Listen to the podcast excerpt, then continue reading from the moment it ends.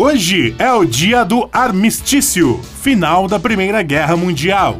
O santo do dia é São Martinho de Tours. A lua é crescente e o signo escorpião. Estamos no 315º dia de 2021. Faltam 50 dias para acabar o ano.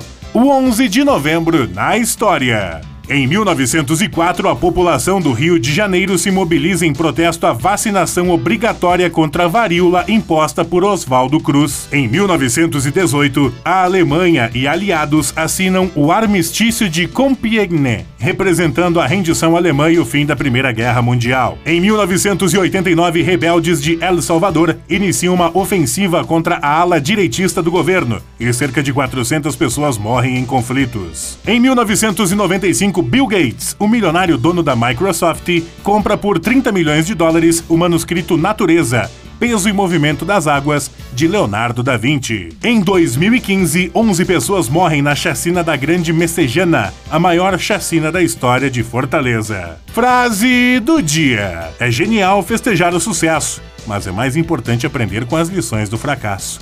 Bill Gates.